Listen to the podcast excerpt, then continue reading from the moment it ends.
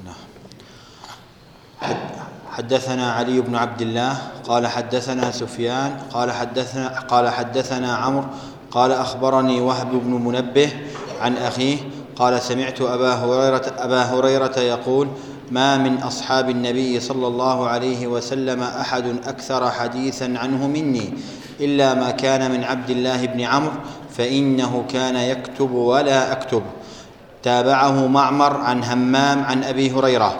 حدثنا يحيى بن سليمان قال حدثني ابن وهب قال أخبرني يونس قال عن ابن شهاب عن عبيد الله بن عبد الله عن ابن عباس قال لما اشتد بالنبي صلى الله عليه وسلم وجعه وجعه قال ائتوني بكتاب أكتب لكم كتابا لا تضلوا بعده.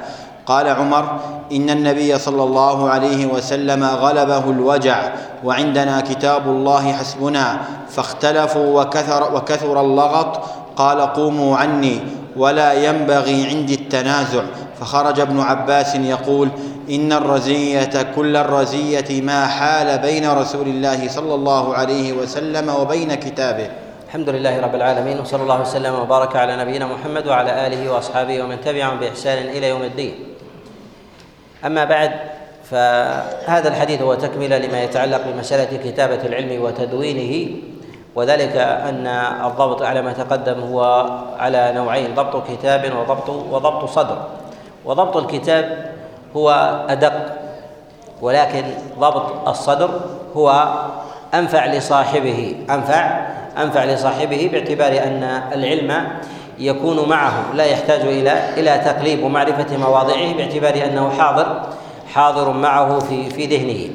ولهذا ذكر أبو هريرة عليه رضوان الله تعالى أن عبد الله بن عمر عليه رضوان الله أكثر منه أكثر منه حديثا لذلك ذلك لأنه كان يكتب ولا ولا يكتب أبو هريرة عليه رضوان الله. وهذا ظن من أبي هريرة ظن من أبي هريرة عليه رضوان الله وإلا فأحاديث أبي هريرة أكثر من أحاديث عبد الله بن عمرو. أكثر من أحاديث عبد الله بن عمرو. فربما كان عبد الله بن عمرو يكتب ولكن ليست بهذه الكثرة فظن أبو هريرة عليه رضوان الله أن ما دونه عنه أكثر مما حفظه أبو هريرة وربما ظن أن حفظه ربما ينسى بعضه من جهة البلاغ. وأما من جهة العد فأحاديث أبي هريرة الموجودة سواء في مسند الإمام أحمد أو في مجموع السنة هي أكثر من أحاديث من أحاديث عبد الله بن عمرو ككتب الستة وغيرها. وكذلك أيضا في الحديث بعد ذلك في حديث عبد الله بن عباس عن رسول الله صلى الله عليه وسلم قال أتوني بكتاب أكتب لكم كتابا لن تضلوا بعده. يعني من ذلك البيان. والله سبحانه وتعالى حينما لم يقدر للنبي عليه الصلاة والسلام ذلك الكتاب إن شاء الله أنه خير لهذه لهذه الأمة. فالله عز وجل لا يقدر لها بإذنه الا إلا خيرا. نعم. باب العلم والعظة بالليل.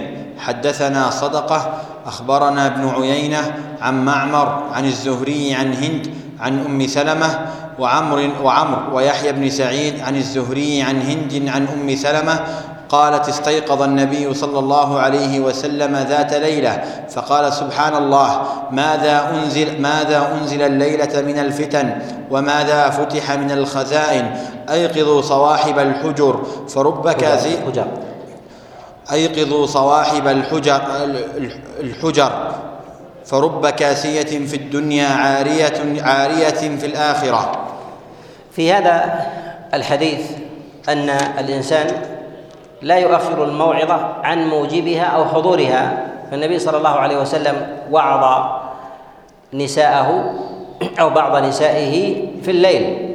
وعظ نساءه في الليل يعني في وقت متأخر. وذلك حينما استيقظ النبي صلى الله عليه وسلم ذات ذات ليلة. يعني أن الموعظة يقولها الإنسان لأهله ويقولها الإنسان في طريقه وكذلك أيضا في جلوسه ما ما وجد داع لها ما وجد داع ما وجد داع لها. لهذا نقول إن الموعظة لا زمن لها وإنما المناسبة وإنما مناسبة وإنما مناسبة الوقت.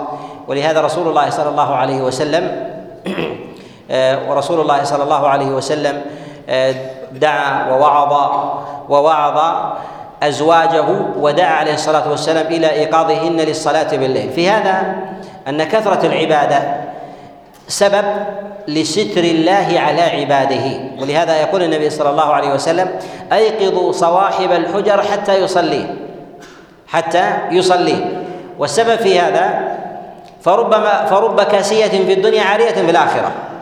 يعني يرى منها ومن الرجل الستر وحسن الحال يتعرى يوم القيامة بالفضيح. ولهذا نقول إن الله عز وجل يستر عبده يوم القيامة وكذلك في الدنيا بطاعته له بطاعته له. والله سبحانه وتعالى والله جل وعلا حي ستير لا يفضح عبده إلا إلا بقيام موجب لذلك بقيام موجب موجب لذلك. وفي قوله عليه الصلاة والسلام ماذا أنزل الليلة من الفتن وماذا فتح من الخزائن يعني أن النبي صلى الله عليه وسلم أوحى الله عز وجل إليه من أمور الفتن والأحوال والأهوال التي طرأت عليه في تلك الليلة فحدث بها رسول الله صلى الله عليه وسلم وحض الأقربين. وفي هذا أن النبي صلى الله عليه وسلم دعا الأقربين منه وهن أزواجه عليهن رضوان الله. لهذا ينبغي الإنسان أن يتعاهد أهله وأن يتعاهد ابناءه وبناته بالموعظة والتذكير فهذا أولى ما يقع عليه ما يقع عليه التكليف. ولهذا الله جل وعلا أول ما أمر رسوله صلى الله عليه وسلم بقوله وأنذر عشيرتك الأقربين. نعم. باب الثمر في العلم. حدثنا سعيد بن عفير قال حدثني الليث قال حدثني عبد الرحمن بن خالد عن ابن شهاب عن سالم وأبي بكر بن سليمان بن أبي حثمة أن عبد الله بن عمر حثمة حثمة. حثمة؟ حثمة. حثمة. عن سالم وأبي بكر بن سليمان بن حث بن حثمة؟ حثمة. حثمة. ابن أبي حثمة أن عبد الله بن عمر قال صلى بنا النبي صلى الله عليه وسلم العشاء في آخر حياته فلما سلم سلم قام فلما سلم قام فقال أرأيتكم ليلة أرأيت أرأيتكم ليلتكم ليلة ليلتكم أرأيتكم؟ أرأيتكم ليلتكم هذه؟ فإن, فإن, فإن رأس مئة سنة منها لا يبقى ممن هو على ظهر الأرض أحد. حدثنا آدم قال حدثنا شعبة قال حدثنا الحكم قال سمعت سعيد بن جبير عن ابن عباس قال قال بت في بيت خالتي ميمونة بنت الحارث زوج النبي صلى الله عليه وسلم وكان النبي صلى الله عليه وسلم عندها في ليلتها فصلى النبي صلى الله عليه وسلم العشاء ثم جاء إلى منزله فصلى أربع ركعات ثم نام ثم قام ثم قال نام الغليم أو كلمة تشبهها ثم قام فقمت عن يساره فجعلني عن يمينه فصلى خمس ركعات ثم صلى ركعتين ثم نام حتى سمعت غطيطة أو أو خطيطة ثم خرج إلى الصلاة. في قول المصنف رحمه الله باب السمر في العلم جاء النبي عليه الصلاة والسلام أنه نهى عن النوم قبل صلاة العشاء وعن الحديث بعدها. وهذا مخصص ومقيد لما أطلق فيه النهي. أن السمر في العلم إذا كان لا يفوت على الإنسان واجبا فانه فإنه مباح. ولهذا كان النبي صلى الله عليه وسلم يسامر بعض أصحابه بالعلم وربما بعض أزواجه. وقد جاء عن عائشة عليه رضوان الله تعالى النبي عليه الصلاة والسلام كان يحدثها قبل أن ينام. وكذلك أيضا ما يتعلق ما يتعلق بسمر المعلمين مع المتعلمين بشيء من العلم ومعرفة الأحكام. فهذا لا يدخل في دائرة النهي. لا يدخل في دائرة في دائرة النهي في نهي النبي صلى الله عليه وسلم عن الحديث بعد صلاة العشاء وإنما المراد بالنهي عن ذلك هو أن يسمر الإنسان في اللهو واللغط. والحديث لماذا؟ لأنه يفوت عليه سنة فطرية وفريضة شرعية. السنة الفطرية هي النوم لأن الله عز وجل جعل الليل سكنا والفريضة الشرعية هي صلاة الفجر. هي صلاة الفجر. فلو قام الإنسان الليل كله وتسبب قيامه بتفويت صلاة الفجر كان مرتكبا لإثم. لماذا؟ لأن الفريضة ولو قلت أعظم من النافلة ولو كثرت. والله عز وجل ما فرضها إلا لبيان منزلتها إلا لبيان لبيان منزلتها وعظم أثرها على الإنسان ثوابا عند الله. فالله يفرضها على عباده ليرحمهم إن امتثلوا. نعم. باب حفظ العلم. حدثنا عبد العزيز بن عبد الله قال حدثني مالك حدثني مالك عن ابن شهاب عن الأعرج عن أبي هريرة قال إن, إن, إن الناس يقولون أكثر أبو هريرة ولولا آيتان, ولولا آيتان في كتاب الله ما حدثت حديثا. ثم يتلو إن الذين يكتمون ما أنزلنا من البينات إلى قوله الرحيم.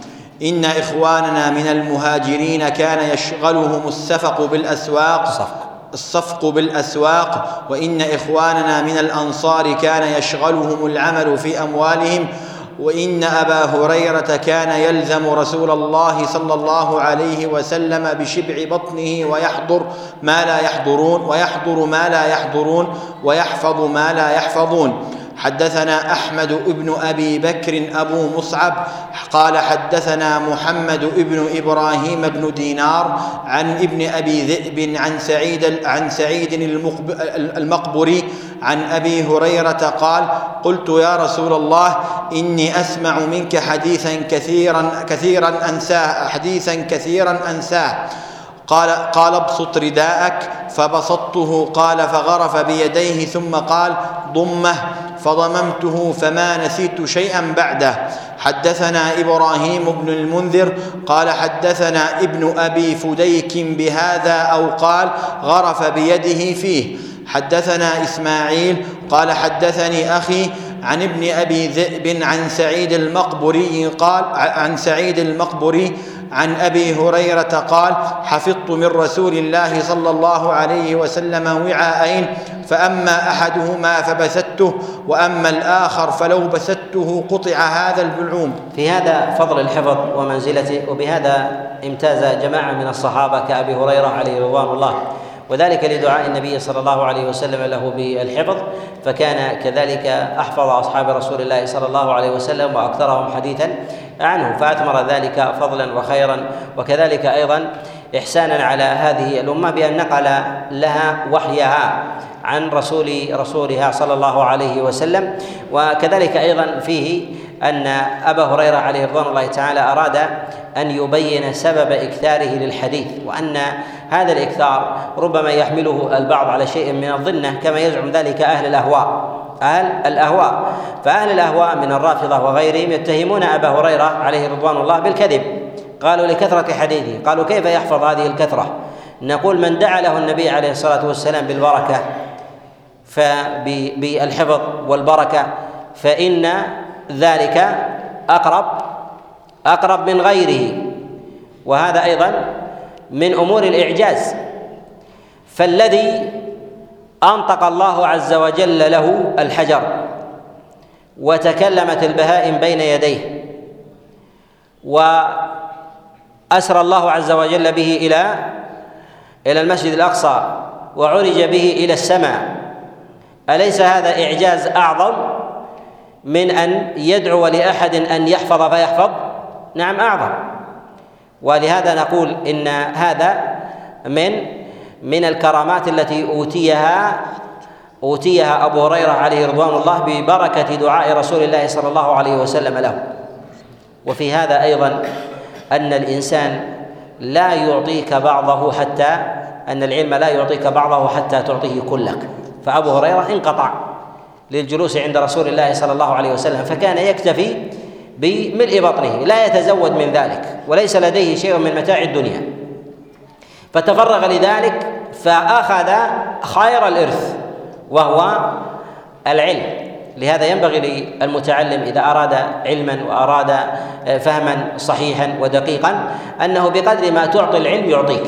بقدر ما تعطيه العلم من فراغ الذهن وخلوه من جهة الوقت فإنه يعطيك بمقدار بمقدار بمقدار ذلك. كذلك أيضا فيه ورع أبو هريرة عليه رضوان الله من حبس الحديث وكذلك إكثاره فهو أراد أن يبين سبب كثرة حديثه وقال إنها على سببين. السبب الأول هو أنه كان يحفظ ولا يحفظون ويحضر ولا يحضرون أي أنه تبرع. الأمر الثاني أنه يتورع من كتمان ما لديه من حديث فيكثر من ذلك حتى يفرغ ما لديه من علم فإذا قبضه الله عز وجل قد أدى أدى ما عليه وقد أبرأ ذمته عليه رضوان الله تعالى بما بما حمل من حديث عن رسول الله صلى الله عليه صلى الله عليه وسلم. وفي هذا أيضا حرص الصحابة عليهم رضوان الله تعالى على طلب الدعاء من رسول الله صلى الله عليه وسلم وإجابة النبي عليه الصلاة والسلام لهم في في ذلك. نعم. باب الإنصات للعلماء. وأما ما بثه أبو هريرة فهو أحاديث الأحكام. ومسائل الدين ومن أمور من أمور الإيمان والأصول والفروع وما يتعلق بأمور الآداب. وأما ما لم يبثه فهي أحاديث الفتن فهي أحاديث الفتن من الإخبار عن نوازل أو أسماء أو نحو ذلك. فربما حدث النبي صلى الله عليه وسلم أبا هريرة وغيره بشيء من ذلك فحبس أبو هريرة ذلك خشية الفتنة ولهذا كان يلمح في بعض الأحاديث عليه رضوان الله تعالى كما قال أعوذ بالله من من رأس الستين وإمارة الصبيان فتوفي عام تسعة وخمسين قبل إمرة عبد الملك. نعم. يزيد. قبل إمرة يزيد. قبل إمرة يزيد. وهذا إشارة إلى أنه يعلم أمور أعلمها الله عز وجل إياه بواسطة نبيه صلى الله عليه وسلم فكان لا يريد الإخبار بشيء من الفتن ويريد أن يتعامل الناس معها كحادثة وعابرة وألا يتسبب بشيء من اضطراب الناس. وأحوالهم فربما لحقه شيء من الأذية في ذلك. ولهذا قال أما الآخر فلو بثته لقطع هذا هذا البلعوم. ونقول هل للإنسان أن يحبس شيء من أحكام الدين فيفوت على الناس دينهم فيقع في ذلك لبس إذا خشي على نفسه؟ يجوز أو لا يجوز؟ لا يجوز. هل الذي أخفاه أبو هريرة عليه رضوان الله من أمور الدين أو من أمور الأخبار؟ من الأخبار. من أمور الأخبار. لو كان من أمور الدين ما ما انتهت بزمانها. انتهت رأس الستين ثم جاءت بعدها. أين الدين؟ الدين لا يذهب وهو باقي محفوظ. اذا هذه نوازل وحوادث تتعلق بزمن. أما دين الله عز وجل فلا يجوز للإنسان أن يكتمه بحال. أن يكتمه أن يكتمه بحال وهو بيان مسائل الدين وأمور وأموره. نعم. باب الإنصات للعلماء. حدثنا حجاج قال حدثنا شعبة قال أخبرني علي بن مدرك عن أبي عن أبي زرعة عن جرير أن النبي صلى الله عليه وسلم قال له في حجة الوداع استنصت الناس. فقال لا ترجعوا بعدي كفارا يضرب بعضكم رقاب بعض. في قوله هنا باب الإنصات للعلماء. إشارة إلى أهمية الأدب بالإنصات وعدم انصراف انصراف الذهن أو انشغال القلب أو انصراف البصر والسمع. ولهذا كان الصحابة عليهم رضوان الله تعالى إذا قام في الناس خطيبا قالوا استقبلناه بوجوهنا استقبلوه بالوجوه. وذلك أرعى إلى الفهم والسمع وكذلك أدعى لسماع الحديث الحديث من من المحدث. بخلاف إذا كان الإنسان منصرف بسمع أو منشغلا بأمر آخر فإن هذا مدعاة إلى عدم حرص العالم على التعليم وعدم أيضا إدراك المتعلم للعلم كما قاله كما قاله العالم. والنبي صلى الله عليه وسلم في قوله هنا قال في حجة الوداع استنصت الناس. يعني أطلب منهم أن ينصتوا لما سأقوله لا لهم. لما سأقوله لهم. فكان النبي صلى الله عليه وسلم يطلب منه يطلب منه أن يستنصت الناس في حال ورود اللغط أو الحديث أو ربما الانشغال بالحديث فيما بينهم لأهمية ما يريد النبي صلى الله عليه وسلم أن يعلمهم إياه. نعم. باب ما يستحب للعالم إذا سئل عن أي الناس أعلم فيكل العلم إلى الله. حدثنا عبد الله بن محمد قال حدثنا سفيان قال حدثنا عمرو قال أخبرني سعيد بن جبير قال قلت لابن عباس إن نوفا إن نوفا إن نوفا البك البكالي يزعم أن موسى نعم. إن نوفا البكالي يزعم أن موسى ليس بموسى بني إسرائيل إنما هو موسى آخر. فقال كذب عدو الله. حدثنا أبي بن كعب عن النبي صلى الله عليه وسلم قال قام موسى النبي خطيبا في بني إسرائيل فسئل أي الناس أعلم؟ فقال أنا أعلم. فعتب الله عليه إذ لم يرد, إذ, إذ لم يرد العلم إليه. فأوحى الله إليه أن أن عبدا من عبادي بمجمع البحرين هو أعلم منك. قال يا رب وكيف به؟ فقيل له احمل حوتا في في مكتل في مكتل فإذا فقدته فهو ثم. في في مكتل. احمل حوتا في مكت في مك في مكتل في مكتل. مكتل. مكتل. نعم. احمل حوتا في مكتل فإذا فقدته فهو ثم. فانطلق وانطلق بفتاه يوش يوشع, يوشع بن نون وحمل حوتا في مكتل حتى كانا عند الصخرة وضعا رؤوسه رؤوسهما وناما فانسل الحوت من المكتل فاتخذ سبيله في البحر سربا وكان لموسى وفتاه عجبا فانطلقا بقية ليلتهما ويومهما فلما أصبح قال موسى لفتاه ائتنا غداءنا لقد لقينا من سفرنا هذا نصبا ولم يجد موسى مسا من النصب حتى جاوز المكان الذي أمر به فقال له فتاه أرأيت إذ أوينا إلى الصخرة فإني نسيت الحوت؟ قال موسى ذلك ما كنا نبغي. فارتدا على آثارهما قصصا. فلما انتهيا إلى الصخرة إذ رجل مسجى بثوب أو قال تسجى بثوبه. فسلم موسى فقال الخضر وإني بأرضك السلام. فقال أنا موسى. وقال فقال الخضر. وأني وأني بأرضك السلام. وأنا.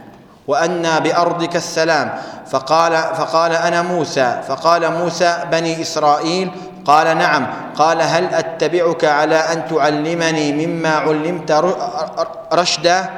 رشدا رشدا. ما في ضم قال إنك لن تستطيع معي صبرا. يا موسى إني على علم من علم الله علمنيه لا تعلمه أنت.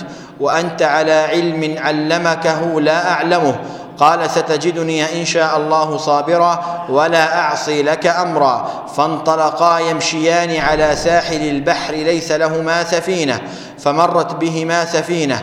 فكلم فكلموهم أن يحملوه أن يحملوهما أن أن يحملوهما. فعرف فعرف فعرف الخضر فحملوهما بغير نول. نول نول فجاء عصفور فوقع على على على حرف السفينة بغير نول. بغير نول.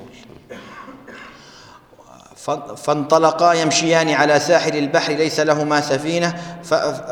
فمرت بهما سفينة فكلموهم فكلموهم أن يحملوهما. فعرف الخضر فحملوهما بغير نول. نول شيء نعم نعم. بغير نول. فجاء عصفور فوقع على حر على حرف السفينة فنقر نقرة أو نقرتين في البحر فقال الخضر يا موسى ما نقص علم ما نقص علمي وعلمك من علم الله إلا كنقرة هذا العصفور في البحر. فعمد الخضر فعمد الخضر, الخضر إلى فعمد فعمد الخضر الخضر إلى لوح من ألواح السفينة فنزعه فقال موسى قوم حملونا بغير نول. عمدت إلى سفينتهم فخرق فخرقتها لتغرق أهلها. قال ألم أقل إنك لن تستطيع معي صبرا؟ قال لا تؤاخذني بما نسيت فكانت الأولى من موسى نسيانا فانطلقا فإذا غلام غلام يلعب مع مع الغلمان فأخذ الخضر برأسه من أعلاه فاقتلع رأسه بيده. فقال موسى أقتلت نفسا زكية بغير نفس؟ قال ألم أقل إنك لن تستطيع معي صبرا؟ قال ابن عيينة وهذا أوكد. فانطلقا حتى إذا أتيا أهل قرية استطعما أهلها فأبوا أن يضيفوهما فوجدا فيها جدارا يريد أن ينقض فأقامه. قال الخضر بيده فأقامه. فقال له موسى لو شئت لاتخذت عليه أجرا. قال هذا فراق بيني وبينك. قال النبي صلى الله عليه وسلم يرحم, يرحم الله موسى لوددنا لو صبر حتى يقص علينا من أمرهما. مناسبة الترجمة ومناسبة الحديث لهذه الترجمة ظاهر وذلك أن موسى عليه الصلاة والسلام لما سئل في هذا الخبر عن الأعلم. ما وكل العلم إلى الله سبحانه وتعالى ابتداء فقال أنا أعلم فعتب الله عز وجل عليه إذ لم يرد العلم إليه. لهذا مهما بلغ الإنسان علما فيكل العلم إلى الله سبحانه وتعالى أن العلم مواضع. كذلك أيضا أن العلم ليس بالشهرة والمعرفة بالشهرة ومعرفة الناس بذلك. فربما يوفق الإنسان إلى شهرة وربما لا يوفق إليها. ربما يوفق الإنسان إلى شهرة وربما لا يوفق لا يوفق إليها. ولهذا ربما يكون الإنسان له أصحاب وربما له تلاميذ ينقلون إليه إليه علمه. فالعلم يكله الإنسان إلى الله سبحانه وتعالى. وإذا سئل عن أعلم الناس فينبغي له ألا يجيب لأن الأمر إلى الله سبحانه وتعالى. فربما كان في أقصى الأرض. ومعلوم أن موسى عليه الصلاة والسلام من جهة الفضل أفضل من الخضر. وذلك لمقام النبوة وهو من أولي العزم. واختلف العلماء في أمر في أمر الخضر وحاله ومقامه في في باب في باب النبوة. ولهذا نقول إن مقام موسى عليه الصلاة والسلام في ذلك أفضل. وأن الإنسان أيضا قد يكون أزكى وأكثر تعبدا وقربا إلى الله عز وجل وغيره أعلم أعلم منه وغيره أعلم أعلم منه. وكذلك أيضا فيه تواضع المفضول مع الفاضل تواضع الفاضل مع المفضول وتواضع موسى مع الخضر وإنصاته واستماعه واستماعه إليه. كذلك أيضا فيه عذر المعلم للمتعلم. في خطئه الأول وخطئه الثاني كما وقع ذلك في بين بين موسى عليه الصلاة والسلام مع الخضر عليه عليه السلام. نعم. باب من سأل وهو قائم باب من سأل وهو قائم عالما جالسا. حدثنا عثمان قال أخبرنا قال أخبرنا جرير عن منصور عن أبي وائل عن أبي موسى قال جاء رجل إلى النبي صلى الله عليه وسلم فقال يا رسول الله ما القتال في سبيل الله؟ فإن أحدنا يقاتل غضبا ويقاتل حمية فرفع إليه رأسه قال وما رفع إليه رأسه إلا أنه كان قائما. فقال من قاتل لتكون كلمة الله هي العليا فهو في سبيل الله عز وجل. وفي هذا أهمية بذل العلم على أي حال سواء كان الإنسان جالسا والسائل قائما أو كان العكس في ذلك. فإن الإنسان يؤدي يؤدي العلم على ما على ما يقوم من أسبابه. وقد جاء عن رسول الله صلى الله عليه وسلم الأصل فيه علو المعلم على على المتعلم مكانا ذلك للبلاغ ذلك للبلاغ. ولا الأصل أن يكون المعلم كحال المتعلم من جهة المكان والناس في ذلك سواسية إلا في أمر البلاغ حتى يرى الإنسان يرى الإنسان في حال تعليمه للناس ويرونه إذا كانوا كثر فيسمعون عنه. بخلاف لو كان على الأرض والناس حوله كثير فإنهم لا يدركون. لهذا النبي صلى الله عليه وسلم كان يقف في الجمع على المنبر وفي غير الجمع لأن الناس يقلون يجلس النبي عليه الصلاة والسلام في مسجده على الأرض لأن من حوله أقل من ذلك حوله أقل أقل من ذلك. ولهذا نقول إن بلاغ العلم لا علاقة له بقيام ولا بجلوس وإنما هو ما قام موجبه فإن الإنسان يؤديه. ولهذا النبي عليه الصلاة والسلام أفتى وعلم وهو على الراحلة وأفتى وعلم وهو قائم وأفتى عليه الصلاة والسلام وعلم وهو جالس. بل أفتى رسول الله صلى الله عليه وسلم وهو متكئ ومضطجع. وكذلك أيضا فإن الإنسان يعلم غيره على أي حال كان المعلم المتعلم سواء كان قائما أو جالسا كما في هذا الحديث. والا يأنف الإنسان. يقول أن فلانا يسألني وهو قائم وأنا وأنا جالس عليه أن يجلس ليأخذ العلم. وهذا نقول فيه اللين مع الناس واللطف معهم فربما كان الإنسان منشغلا أو مثلا لديه شيء آه، من أمور حياته أو أمور آه، دينه ودنياه فيعذر الإنسان وذلك بإجابته على أي حال على حي أي حال أراد. نعم. نعم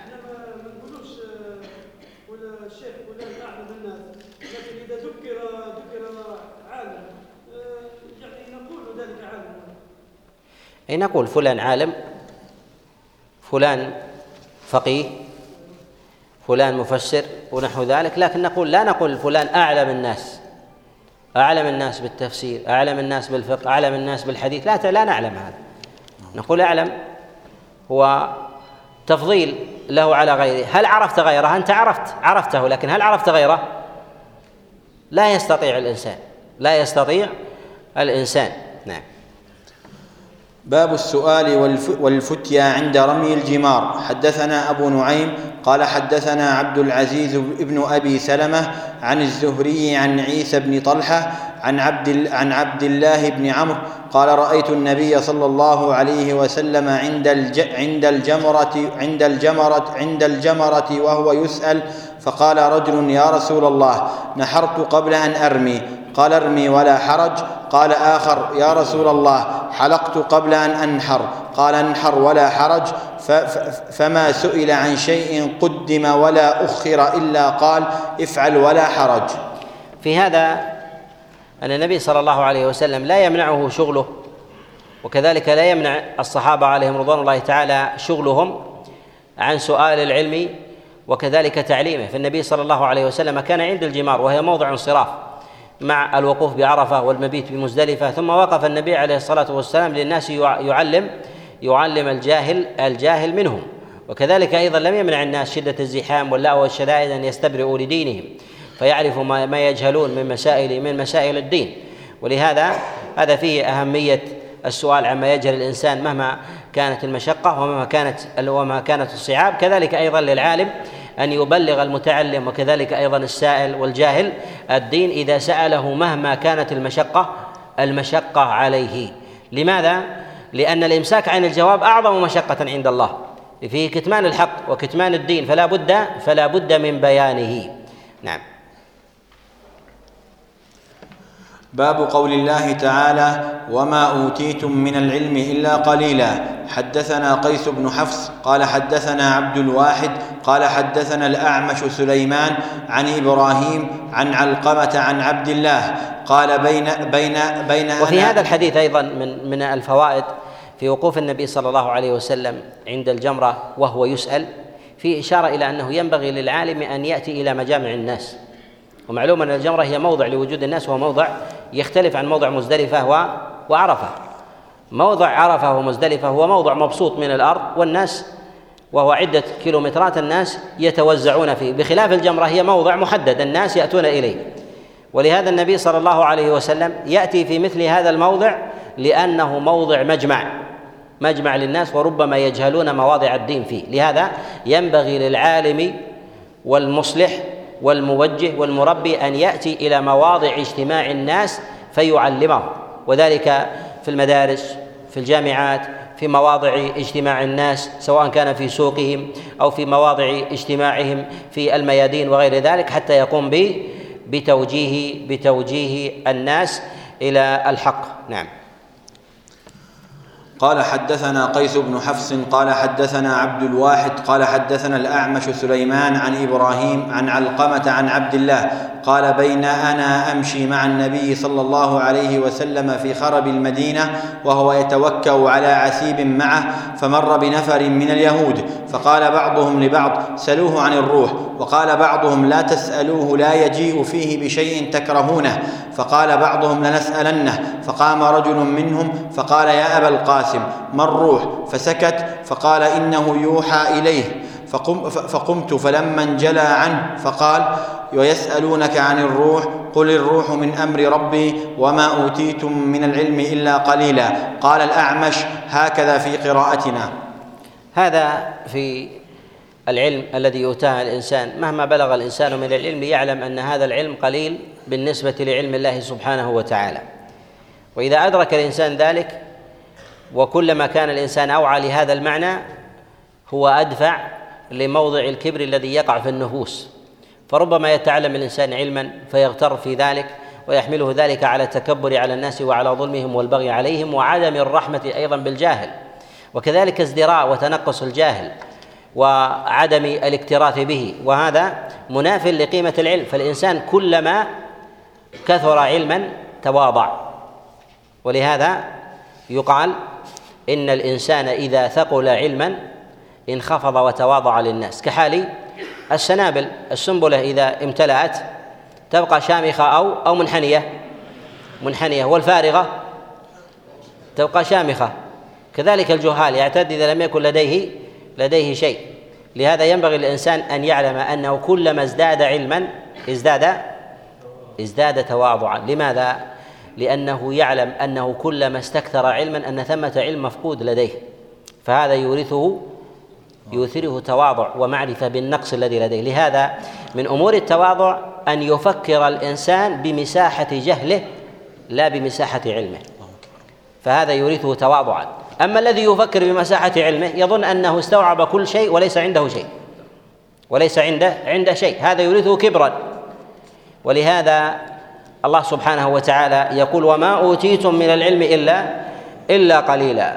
فالعلم لله جل وعلا فالله سبحانه وتعالى له العلم المطلق في هذا سبحانه وتعالى يعلم الله جل وعلا ما كان ويعلم ما يكون ويعلم ما سيكون ويعلم ما لم يكن لو كان كيف كيف يكون. حتى الأمور المتناقضة أو المستحيلة يعلم الله عز وجل لو قدر كونها ما هي آثارها.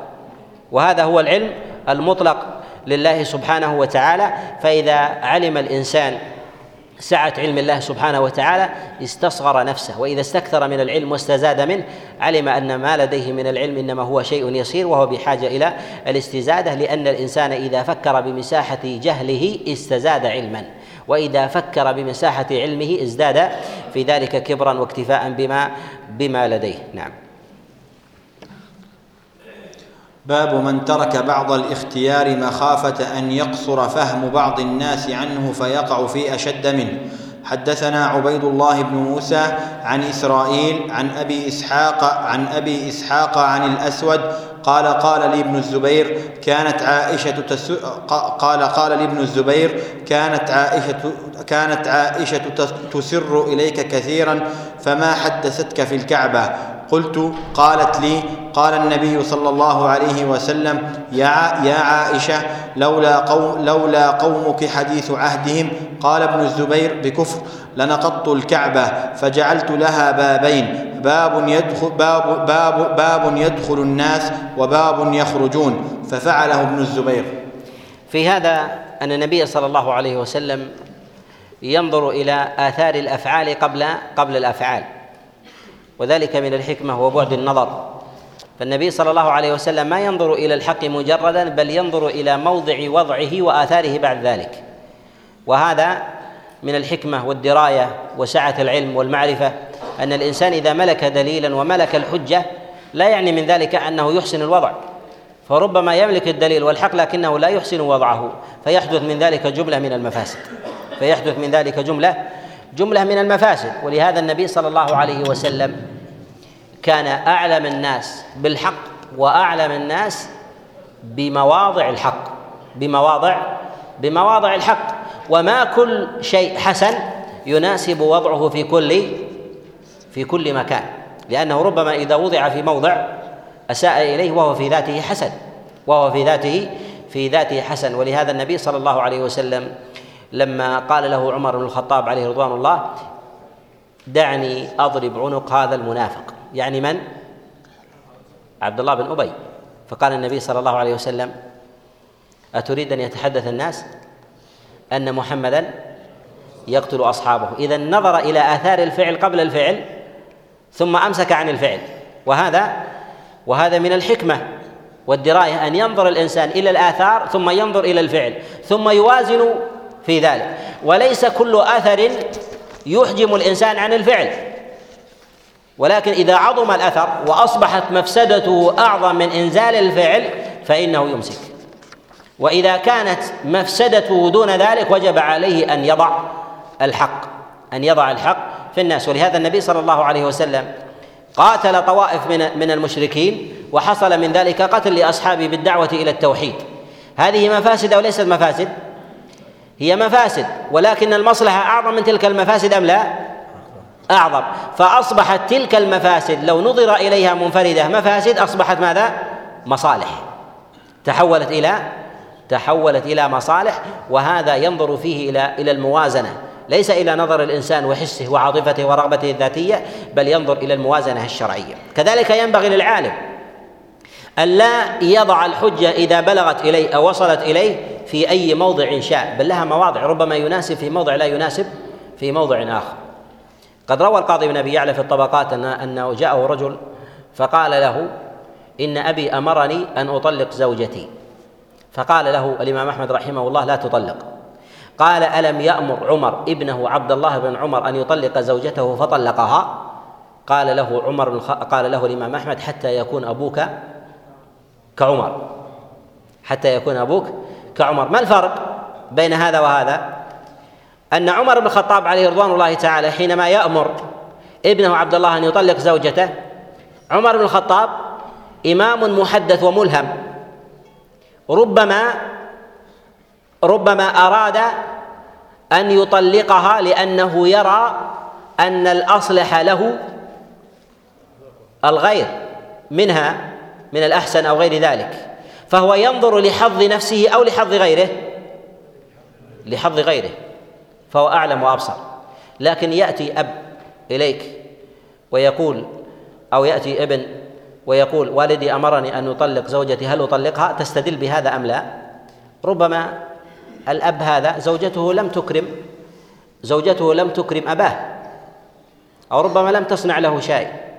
والرجل هذا كبير في السن ومتعنت لم تقدرني أو لم تقبل رأسي أو لم تفتح لي الباب أو لم تبتسم في وجهي إذا فطلقها. هذا لحظ النفس أو لحظ الغير؟ لحظ النفس. ولهذا قال الإمام أحمد رحمه الله لا تطلق. حينما استدل عليه بالدليل أشار الإمام أحمد أنه يعلم ولكن أبوك يختلف. أبوك يختلف عنه. لهذا نقول إن وضع الدليل الحق في أي موضع خطأ أو ليس بخطأ خطأ وإن كان في ذاته حق. ولهذا الفقيه الذي ينظر إلى الدليل وأن وينظر إلى موضعه الذي هو هو عليه. قد يكون في ذاته في ذاته حق. وهذا كما أنه في المعاني كذلك أيضا في الأمور في الأمور المحسوسة. يرى الإنسان في بيته. يرى اللوح جميل والبرواز حسن أو نحو ذلك لكنه يرى أنه إذا وضعه في موضع جميل وإذا وضعه في موضع قبيح. أليس كذلك؟ وهل حسنه في ذاته مسوغ لأن تضعه في أي مكان؟ لا لا بد من النظر إلى السياق. لا بد من النظر إلى إلى السياق. ولهذا نقول ليس كل من ملك الحجة يحسن يحسن وضعها وتدبيرها. ولهذا كثير من الناس لديه من الأدلة ولكنه يجهل الواقع. وما هي الآثار؟ أو من يعرف الواقع ويجهل الدليل. ويجهل الدليل. ولهذا نقول لا بد من الموازنة معرفة الدليل الذي لا يقاومه شيء من الآثار ومعرفة الآثار كذلك والدواعي التي تحدث بعد ذلك وهذا من الحكمة التي يؤتيها الله عز وجل عباده. نعم. باب من خص بالعلم قوما دون قوم كرام. وهذا وهذا ظاهر أيضا في حديث عائشة حينما النبي عليه الصلاة والسلام أمسك عن هدم الكعبة وجعل لها بابين أن قومها حدثاء عهد بجاهلية. يعني حدثاء عهد بالإسلام دخلوا الإسلام قريبا. والنبي عليه الصلاة والسلام إذا فعل هذا الفعل ولديهم تعظيم في البيت للبيت وغلو في هذا الباب وهو حجر. ولهذا أشركوا مع الله عز وجل وظنوا أن عمارة البيت الحرام وسقايه الحاج أعظم من توحيد الله. هذا من الخلط الذي لديهم. ولهذا أنزل الله عز وجل على النبي عليه الصلاة والسلام قوله جل وعلا أجعلتم سقايه الحاج وعمارة المسجد الحرام كمن آمن بالله واليوم واليوم الآخر وجاهد في سبيل الله. لا يستوون. يعني أن هذه الأمور إنما وقع خلط فيها عند كفار قريش وبقي لديهم شيء من ذلك. فأراد النبي عليه الصلاة والسلام أن يترك مثل هذا الأمر. لماذا؟ لأنه ليس من أمور الإسلام العظيمة الأصول التي يقدح في دين الإنسان لو تركها وإنما هي من المصالح. وأراد النبي عليه الصلاة والسلام أن يجعل للكعبة بابين. لماذا؟ حتى لا يظن أن ما غاب عنهم حبس عنهم لأجل مزيته ولا يدخله إلا الكمل من الناس. الصلاة في جوف الكعبة كالصلاة بجوار الكعبة. هي واحد. والرجل المجرم الفاسق لو كان داخل الكعبة هو فاسق ومجرم. والرجل الصالح العابد العالم سواء كان داخل الكعبة أو خارج الكعبة هو صالح وعالم. ولهذا النبي صلى الله عليه وسلم أراد أن يجعل بابين للكعبة يمر الناس ويدخلون ويخرجون ويخرجون منها حتى يعلموا أن الكعبة داخلها وجوارها من جهة الأمر الأمر سواء من جهة الأمر سواء. ولهذا تجد عند العلماء أنهم يرون أن الصلاة في أي جهة من جهة البيت واحدة وإنما العبرة بذلك هو الدنو والقرب والقرب من الكعبة. والنبي صلى الله عليه وسلم إنما صلى بجوفها وخشي عليه الصلاة والسلام أن يظن الناس أن هذا الفعل هو عبادة مقصودة. ورسول الله صلى الله عليه وسلم حينما فتح مكة دخل الكعبة وصلى بها نهارا النبي عليه الصلاة والسلام. من ذلك الاحتجاب عن الناس ومن ذلك أيضا الانكسار والتواضع. وفي هذا حكمة ولطيفة ربما أنتم تحتاجونها في مثل هذا البلد وهو ليبيا بعد انتصار وتمكين يوجد هناك من سبقوا إليكم بالظلم والقتل والتشريد وسلب الأموال وكذلك اختلاط كثير من الناس بشيء مثلا بنظام سابق أو غير ذلك اختلط الناس ويوجد حسابات قديمة. النبي صلى الله عليه وسلم أخرج من ماذا؟ من مكة. وأوذي عليه الصلاة والسلام الأذى الشديد عليه الصلاة والسلام عند مكة. ووقع عليه الصلاة والسلام في عرضه شديدا. ومن أعظم ذلك إخراج النبي عليه الصلاة والسلام وطرده من بلده. رجع النبي عليه الصلاة والسلام منتصرا إليها. يقول عبد الله بن عمر عليه رضوان الله أول ما دخل النبي عليه الصلاة والسلام الكعبة فبقي فيها نهارا يصلي لله. جاء في الحديث عند ابن إسحاق أن النبي عليه الصلاة والسلام دخل مكة وقد طأطأ رأسه حتى إن عثنونه ليمس الرحل تواضعا لله حتى لا يشعر الإنسان بشيء من نشوة الانتصار فيظلم. فيظلم. ولهذا النبي صلى الله عليه وسلم أكثر من الصلاة والسجود. لماذا؟ لأن الصلاة تدعو الإنسان إلى شيء من الانكسار والتواضع. لماذا؟ لأنه في موضع نصر. الثورات فيها خير لكن لها ثمرات ربما تكون سيئة في بعض الأحوال. أن الإنسان إذا نصره الله عز وجل ربما لنشوة الانتصار يظلم ويبغي. ولهذا رسول الله صلى الله عليه وسلم كسر نفسه لله عز وجل تواضعا شكرا للمنعم. ما غاب عنه؟ ما غاب عنه أن الله عز وجل امتن عليه بهذا فغلب الامتنان لله سبحانه وتعالى على مثل هذا الأمر. ولهذا النبي صلى الله عليه وسلم ما قال الذين كانوا في مكة ليخرجوا واحدا واحدا. أريد أن أصفي الحسابات. من الذي وضع علي كذا؟ من الذي سبني؟ من الذي قال؟ من الذي قال؟ وإنما أراد إصلاح ماذا؟ الأمر العام. لم يدافع النبي عليه الصلاة والسلام عن شخصه وذاته وإنما يريد النظر إلى المستقبل. إقامة دين الله عز وجل وإقامة العدل. ولهذا رسول الله صلى الله عليه وسلم لما جاءه وحشي وقد قتل من؟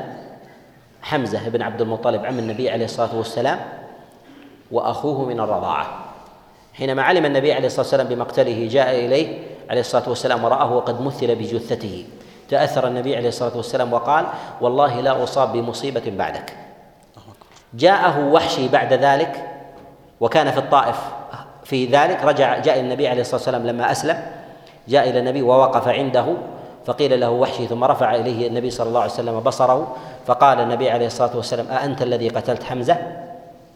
لشدة ذلك على وحشي قال هو ما قلت يعني لا أستطيع أن أقول أنا قتلت هذا.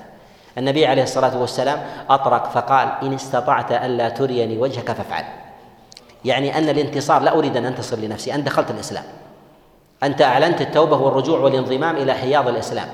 ولهذا وحشي انصرف لكي لا يراه النبي عليه الصلاة والسلام حتى لا يحزنه بذلك الكرب الذي وقع عنده. حتى لما ظهر مسيلمة الكذاب يقول وحشي فانتدبت إليه لعلي أكفر بقتل حمزة بقتل مسيلمة. فمكنه الله عز وجل من مسيلمة فقتله. الله أكبر. ولهذا نقول إن تصفية الحسابات الذاتية ينبغي أن لا يقوم عليها المصلح لأنهم لا ينتصرون لذواتهم. يوسف عليه السلام بقي في السجن بضع سنين. لما خرج خرج في زمن مهلكة وبداية مجاعة. أم لا؟ هل أراد تصفية الحسابات؟ أم أراد الإصلاح الوضع العام؟ أراد الإصلاح الوضع العام فقال اجعلني على خزائن الأرض. ما قال ائتني بزوجتك التي فعلت وفعلت وفعلت. الآن مسألة إغاثة وإنقاذ أمة. لا تصفية حسابات ذاتية. لا تصفية حسابات ذاتية. لهذا نقول إن المصلحين هم الذين ينتصرون للأمة لا ينتصرون لذواتهم. إقامة العدل في الأرض هذه رسالة المصلحين. الأمة إنما تبلى بالانتصار لذواتها. نريد حقي ولماذا فلان فعل كذا وفلان فعل كذا؟ ممن دخل في دائرة الحق. ممن دخل في دائرة الحق. إذا آب الإنسان وتاب وظهر منه إظهار الحق فينبغي للإنسان أن يبعد تلك الأمور. النبي عليه الصلاة والسلام من شدة ما يجد من قتل حمزة ما أراد أن يتذكر ذلك وألا يذكره أحد لأنه شيء مضى. قال إن إن استطعت ألا تريني وجهك فافعل لأني كلما أراك سأتذكر تلك المصيبة والنبي عليه الصلاة والسلام يقول هذا وهو المعصوم الذي لا يمكن أن يرتكب خطأ. مع ذلك أراد لماذا؟ أراد أن لا يزداد الألم النفسي على رسول الله صلى الله عليه وسلم فيشغله عن مصالح الأمة. لهذا نقول عيشوا لأنفسكم عيشوا لمصالح الأمة لإقامة دين الله عز وجل والعدل. ابتعدوا عن المصالح الذاتية عن الإنصاف لذات الإنسان وحظه. ما دام مصلحة الأمة قائمة عليكم أن تشتركوا في إقامة الحق الذي أراده الله عز وجل لكم. ابتعدوا عن تصفية الحسابات الذاتية لفلان وفلان وفلان وفلان وانظروا إلى الأمور المشتركة. إن أكملتم الأمور المشتركة وبقيت أمور فردية فهي تبحث بعد ذلك لأن الأمة لا تضيع إلا بالبحث عن الجزئيات عند التفريط في الكليات. فابحثوا عن كمال هذه الكليات وبنائها فإن اكتملت لكم فعليكم أن تنظروا بعد ذلك إلى الأمور المتدرجة في هذا. أعاني لله وإياكم على الحق والهدى والسداد. نعم. نعم.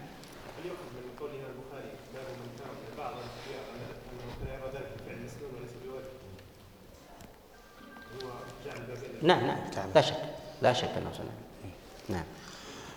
باب من خص بالعلم قوما دون قوم كراهية ألا يفهموا. وقال علي حدثوا الناس بما يعرفون أتحبون أن يكذب الله ورسوله؟ حدثنا عبيد الله بن موسى عن معروف بن خربوذ عن أبي الطفيل عن علي عن بذلك. عن معروف. ابن خربوذ نعم. عن معروف عن معروف ابن خربوذ عن أبي الطفيل عن أبي الطفيل عن علي بذلك. حدثنا إسحاق بن إبراهيم قال حدثنا معاذ بن هشام قال حدثني أبي عن قتادة قال حدثنا أنس بن مالك أن النبي صلى الله عليه وسلم ومعاذ ومعاذ رديفه على الرحل. قال يا معاذ بن جبل يا معاذ بن جبل. قال لبيك يا رسول الله وسعديك. قال يا معاذ. قال لبيك يا رسول الله وسعديك. ثلاثا قال ما من أحد يشهد أن لا إله إلا الله. وأن محمدا رسول الله صدقا من قلبه إلا حرمه الله على النار. قال يا رسول الله أفلا أخبر به الناس فيستبشروا قال اذا يتكلوا وأخبر بها معاذ عند موته تأثما. حدثنا مسدد. قال حدثنا معتمر معتمر قال سمعت أبي قال سمعت انسا قال ذكر لي أن النبي صلى الله عليه وسلم قال لمعاذ من لقي الله لا يشرك به شيئا دخل الجنة. قال ألا أبشر الناس؟ قال لا إني أخاف أن يتكلوا. وهذا من السياسة الشرعية في إبلاغ إبلاغ العلم. وعلى ما تقدم أن العالم أن العالم هو يعلم الناس ويشفي مرض الجهل فيهم كحال الطبيب الذي يشفي مرض الأبدان. ولهذا ينبغي للإنسان أن ينظر إلى أحوالهم وأثار ذلك ذلك التعليم عليهم ويعرف أيضا المواضع وحال النفوس في تلقيها للعلم. ولهذا النبي صلى الله عليه وسلم إنما علم بعض الصحابة عليهم رضوان الله تعالى علما ولم يعلم البقية أو لم يعلم الآخرين. أو علم بعضا ولم يعلم ولم يعلم بعضا. لأن أثر العلم على هؤلاء يختلف عن أثر العلم على هؤلاء. ولهذا إذا رأى الإنسان شخصا من الأشخاص مفرطا في دين الله سبحانه وتعالى ألا يزيده تفريطا بآيات التوكل وآيات الرجاء وإنما أن يعلمه بآيات وأحاديث التخويف والتوبة وكذلك شدة عذاب الله سبحانه وتعالى.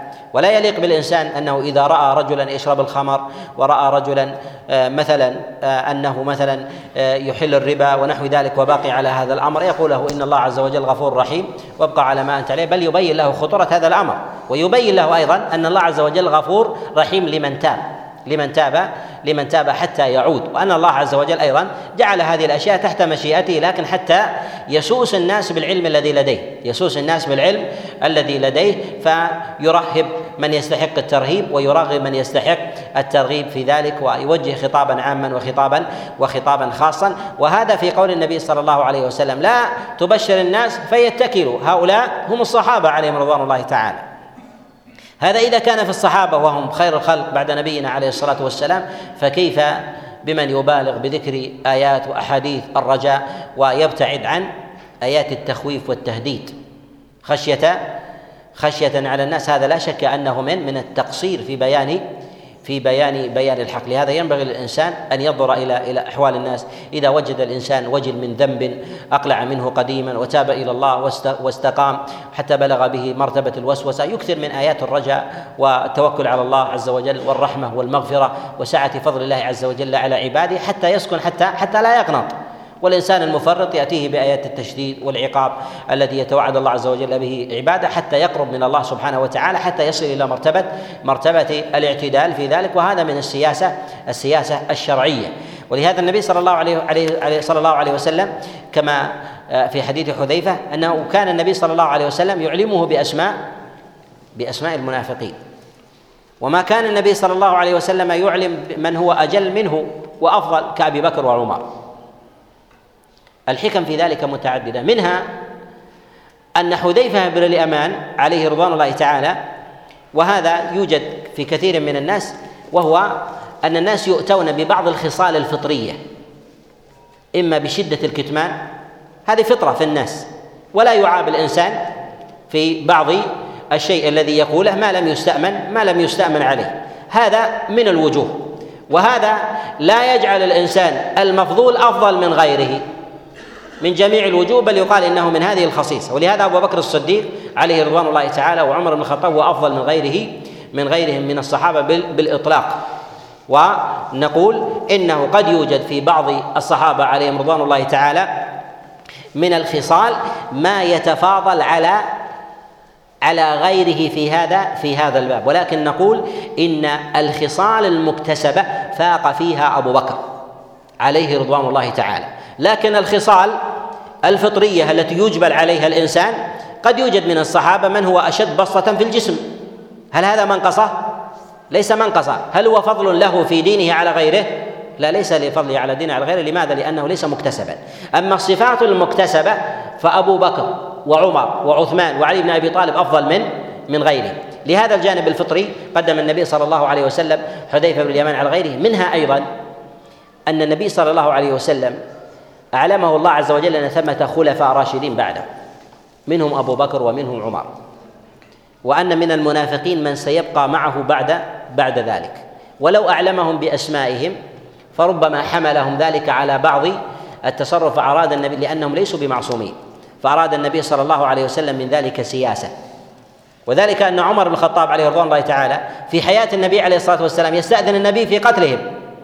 في قتل من ظهر منه شيء فكيف إذا أخبره النبي صلى الله عليه وسلم بأسمائهم بعد بعد ذلك؟ وهذا من سياسة رسول الله صلى الله عليه وسلم وكمال حكمته لصلاح الخلفاء من بعده وصلاح الأمة وصلاح الأمة. وهذا ما ينبغي أن يؤخذ أن النبي صلى الله عليه وسلم لحكمته كان يبلغ أقواما بأشياء ويبلغ آخرين لسياسة هذه الأمة وسياسة أمر الدين في أبواب العلم في أبواب الأخبار في أبواب الموعظة. فكان النبي صلى الله عليه وسلم ربى خير الأجيال بعده في أبواب العلم في أبواب المعرفة في أبواب التربية والسلوك والأدب نعم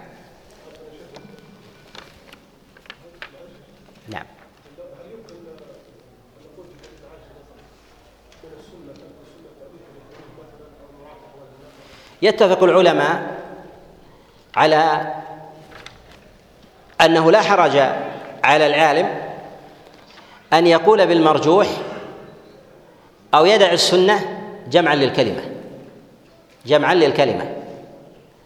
وذلك لأن الاجتماع من المقاصد الشرعية من المقاصد الشرعية. فنقول إن أمر الاجتماع متأكد وهو آكد من السنن الذي يأتي بها الإنسان. مثلا في بلد من البلدان يؤذنون مثلا بأذان بمحذورة وفي بلد لا يؤذنون والناس لا يعلمون مثل هذا الاختلاف. وإذا جاء في هذا البلد وأذن عند العامة والعلم لديهم قليل ظنوا أن هذا إحداث وتبديل لدين الله فوقع لديهم شيء من الاضطراب. أليس في هذا هو ترك بعض السنن لجمع الكلمة وتأليف القلوب؟ نعم. هل يعني هذا إخفاء للسنة؟ لا. نقول اجلس مع الناس وعلمهم أسبوع وأسبوعين بهذه السنة ثم أذن فيها. ثم أذن فيها. وهذا له مواضعه من أمور السنن وله مواضع أيضا من أمور من الأمور من الأمور الواجبة. نعم.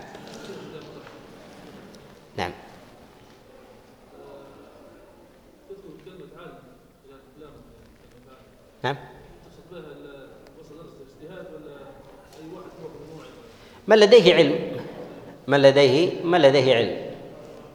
نعم. هذا إذا في حال الإطلاق يكون فيه تجوز لكن في حال إنزالها على الأفراد يكون فيها يكون فيها احتراز وتشديد. نعم.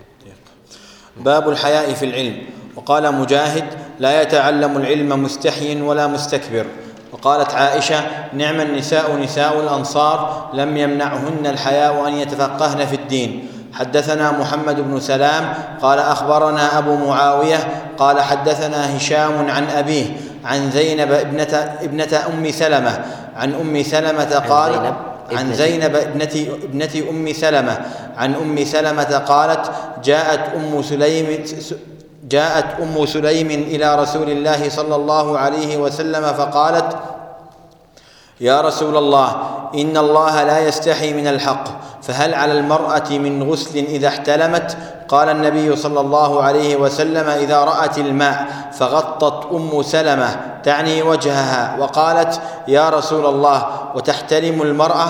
قال نعم تربت يمينك فبما يشبهها ولدها. حدثنا إسماعيل قال حدثني مالك عن عبد الله بن دينار عن عبد الله بن عمر أن رسول الله صلى الله عليه وسلم قال إن من الشجر شجرة لا يسقط ورقها وهي مثل المسلم. حدثوني ما هي.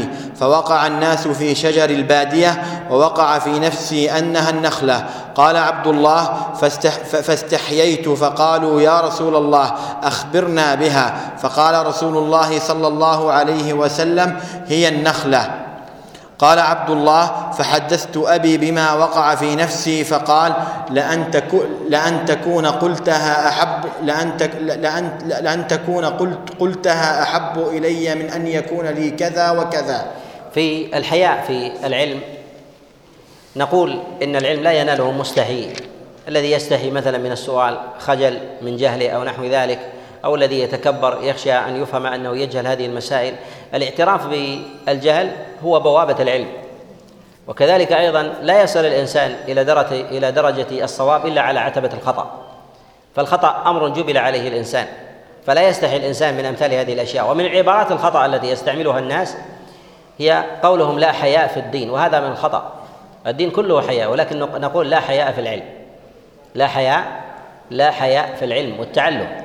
فيعلم الإنسان غيره يعلم أيضا يسأل الجاهل العالم حتى من المسائل التي ربما يقع فيها الإنسان حرج من ذكرها وتفصيلها ونحو ذلك. يسأل حتى يستبرئ لدينه تسأل المرأة كذلك ما تبرأ بها ذمتها فربما تكون الذمة مشغولة.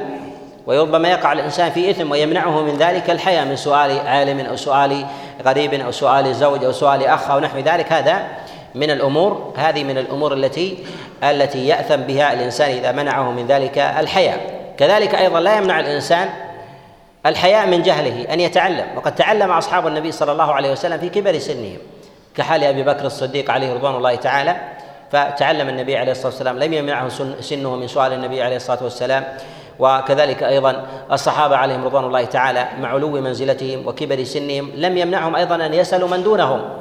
كحال عمر بن الخطاب فكان يسأل عبد الله بن عباس عليه رضوان الله تعالى عن مسائل الدين ومسائل التأويل التي ربما ربما ليس عند عبد الله ليس عند عمر بن الخطاب منها علما.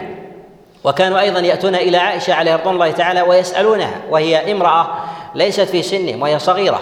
ولهذا نقول إن الإنسان في سؤاله للعلم عليه أن يرفع الحياء حتى يكتمل له العلم والا يستحي من جهله ولا من خطئه ولا من ظهور ولا من ظهور ذلك للناس. فإن هذا أمر يفطر عليه الناس من جهة في جهة الجهل. فإن الإنسان لا يولد لا يولد متعلما بل يولد جاهلا ثم يتعلم يتعلم بعد ذلك. وفي هذا أيضا آه، شدة عفاف الصحابيات عليهن رضوان الله تعالى وجهلهن حتى إن حتى إنها استحت عليها رضوان الله تعالى أم سلمة فقالت أو تحتلم المرأة لأنها لا تعلم من من ذلك من ذلك شيء. وهذا لسلامة الفطر لسلامة فطرهن ونقائهن وعفافهن وطهرهن عليهن رضوان الله رضوان الله تعالى.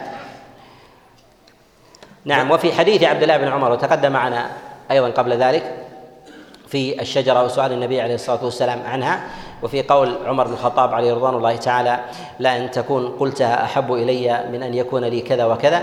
أن الإنسان يحب أن يظهر علم ابنه وفضله وتعلمه فأحب أن يكون أجاب حتى يظهر للنبي صلى الله عليه وسلم نجابة عبد الله بن عمر وفضله وتميزه على على غيره. فإن النفوس مجبولة على حب ذلك لأبنائها وكذلك بناتها والأقربين منها. نعم. باب من باب من استحيا فأمر غيره بالسؤال. حدثنا مسدد قال حدثنا عبد الله بن داود عن الأعمش عن منذر الثوري عن محمد بن الحنفية عن علي قال كنت رجلا مذاء فأمرت المقداد أن يسأل النبي صلى الله عليه وسلم فسأله فقال فيه فيه الوضوء. في قوله هنا باب من استحيا فأمر غيره بالسؤال. يعني مع وجود الحياء لم يمتنع عن التعلم وإنما سأل أو طلب من غيره أن يسأل أن يتحقق له العلم سواء كان بمباشرة أو بغيره. وإنما استحيا علي بن أبي طالب عليه رضوان الله تعالى لمقام النبي صلى الله عليه وسلم من زوجته. وهذا لشدة الحياء وكذلك أيضا العفاف. فيما بينهم والتعظيم والإجلال لرسول الله صلى الله عليه وسلم فإن فاطمة وهي بنت النبي عليه الصلاة والسلام عليها رضوان الله زوجة علي بن أبي طالب استحيا أن يسأله في شيء في شيء من خاصته بينه وبينها فأوكل غيره أن يسأله عن عن ذلك. نعم. باب ذكر العلم والفتيا في المسجد. حدثنا قتيبة بن سعيد قال والمذي هو الذي يخرج من الرجل بشهوة بلا دفع وهو نجس أيضا وحكي الإجماع على هذا. حكى الإجماع على نجاسته ابن العربي وكذلك أيضا الودي حكي الإجماع على نجاسته وهو الذي يخرج بلا شهوة. أما الذي يخرج بشهوة بلا دفع وأما بالنسبة للودي وهو أشد اصفرارا يخرج وهو مرض. يخرج من الإنسان بلا بلا شهوة وهو نجس أيضا. فالذي يخرج من الإنسان مذي وودي ومني. المني طاهر والودي والمذي نجس. وهذا وهذا أيضا آه، حكى بعضهم فيه خلاف. أما المذي فحكي فيه الإجماع وكذلك الودي. أما المني فهو طاهر على على الأرجح وظواهر الأدلة تعضده في هذا. وقد جاء عن عائشة عليها رضوان الله تعالى أنها كانت تحكه بيدها من ثوب رسول الله صلى الله عليه وسلم. ولو لم يكن طاهرا ما حكته بيدها. دليل على طهارته فإن النجاسة لا يباشرها الإنسان بيده وإنما يحول بينه في ذلك بحائل. نعم. باب ذكر العلم والفتيا في المسجد. حدثني قتيبة حدثني قتيبة بن سعيد قال حدثنا الليث بن سعد قال حدثنا نافع مولى عبد الله بن عمر بن الخطاب عن عبد الله بن عمر أن رجلا قام في المسجد فقال يا رسول الله من أين تأمرنا أن أن أن نهل؟ أن نهل. فقال فقال رسول الله صلى الله عليه وسلم يهل أهل المدينة من ذي الحليفة ويهل أهل الشام من الجحفة. الجحفة. من الجحفة ويهل, ويهل أهل نجد من قرن. وقال ابن عمر ويزعمون أن رسول الله صلى الله عليه وسلم قال ويهل أهل اليمن من يل من نعم. ويهل أهل اليمن من من يلمل يلملم. من يلملم ويهل أهل اليمن من يلملم. وكان ابن عمر يقول لم أفقه هذا من رسول الله صلى الله عليه وسلم.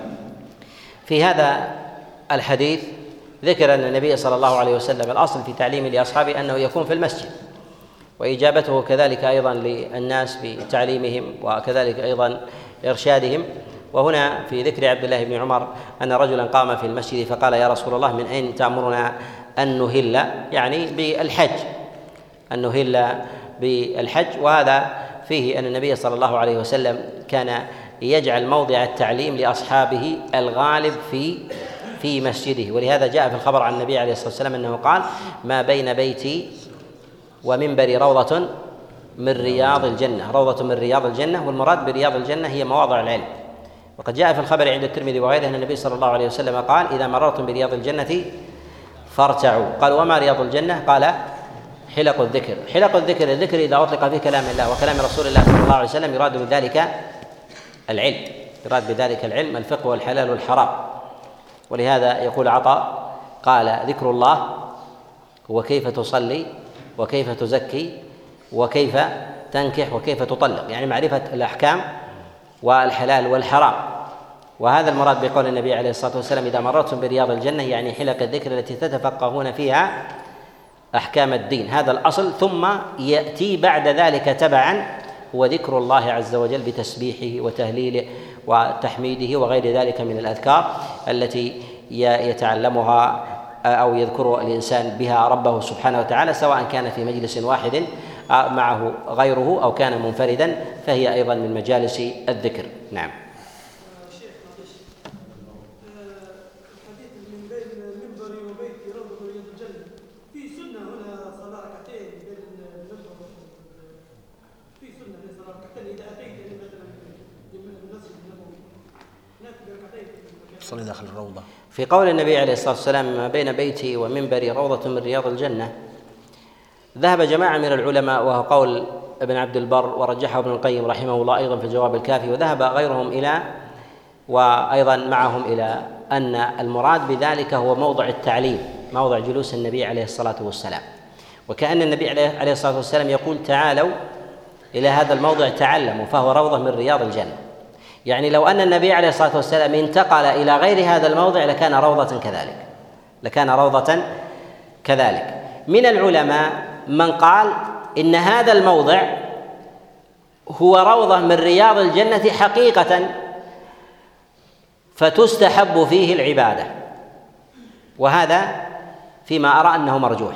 فيما أرى أنه مرجوح وأن المراد بذلك أن هذا موضع للتعليم فأراد النبي عليه الصلاة والسلام أن يحث أصحابهم ويحضهم عليه. نعم.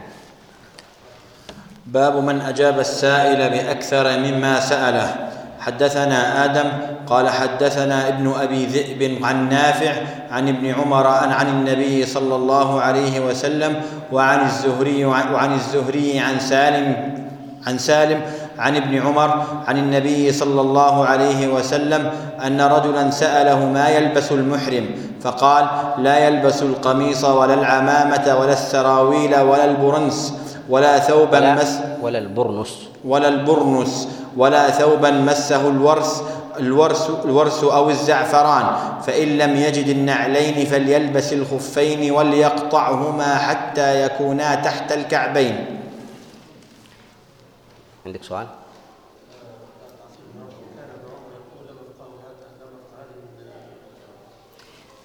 يقصد في هذا ومهل أهل اليمن من يلملم.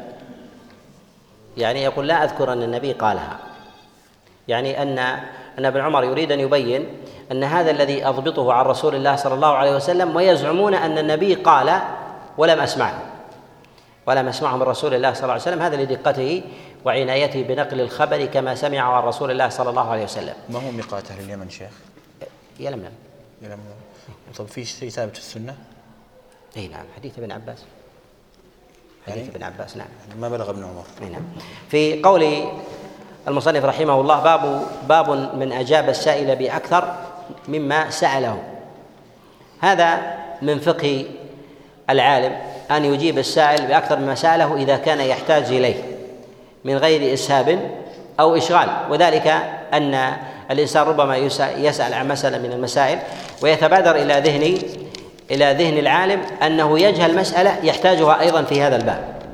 ولهذا رسول الله صلى الله عليه وسلم لما سأل لما سأله الرجل كما قال عبد الله بن عمر عما يلبس المحرم؟ سأله عما يلبس. ما سأله عما لا يلبس؟ ما سأله عما لا يلبس فأجابه بجواب أتم من هذا. وكذلك أيضا في حديث أبي هريرة عليه رضوان الله لما جاء رجل إلى رسول الله صلى الله عليه وسلم فقال يا رسول الله إنا نركب البحر ونحمل معنا القليل من الماء فإذا توضأنا به عطشنا. يسأل عن ماء البحر فقال النبي عليه الصلاة والسلام هو الطهور ماؤه ال الحل ميتته. مع أنه ما سئل عن ميتة البحر عن أكل السمك سأل عن الماء فقط. يعني أنك تحتاج إلى هذا الجواب ربما يغيب عنك سأجيبك على هذا وأزيد أمرا آخر. وهذا من فقه السائل. ربما يسأل الإنسان مثلا في سفر يسأل يسألك وأنت تعلم حكما من الأحكام فسأل عن مسألة مثلا في القصر أو في التيمم أو في المسح على الخفين وتعلم أنه ربما إذا جهل هذه المسألة فسيجهل أخته. فسيجهل أختها الذي يجهل طهورية الماء يجهل طهورية أو إباحتك للسمك من باب أولى. من باب من باب أولى. ولهذا ينبغي للإنسان أن يعرف مراتب الجهل وأحوال السائلين حتى يجيبهم فيما هو أكمل أكمل جوابا وأشفى لعيهم فإذا سئل الإنسان عن مسألة من المسائل ورأى أن مثل هذه المسألة لا تجهل يعلم أن مسألة هناك أولى منها يحتاج إليها ويتلبس بها الإنسان فيجيبه بمثل هذا بمثل هذا الأمر وهذا من تمام الفقه وكذلك أيضا إبراء الذمة. كذلك إبراء الذمة. ونكتفي بهذا القدر. نعم. أقول انتهى الكتاب. وأسأل الله عز وجل لي ولكم التوفيق والسداد والإعانة. وأسأله جل وعلا أن ينفعنا بما علمنا وأن يعلمنا ما ينفعنا.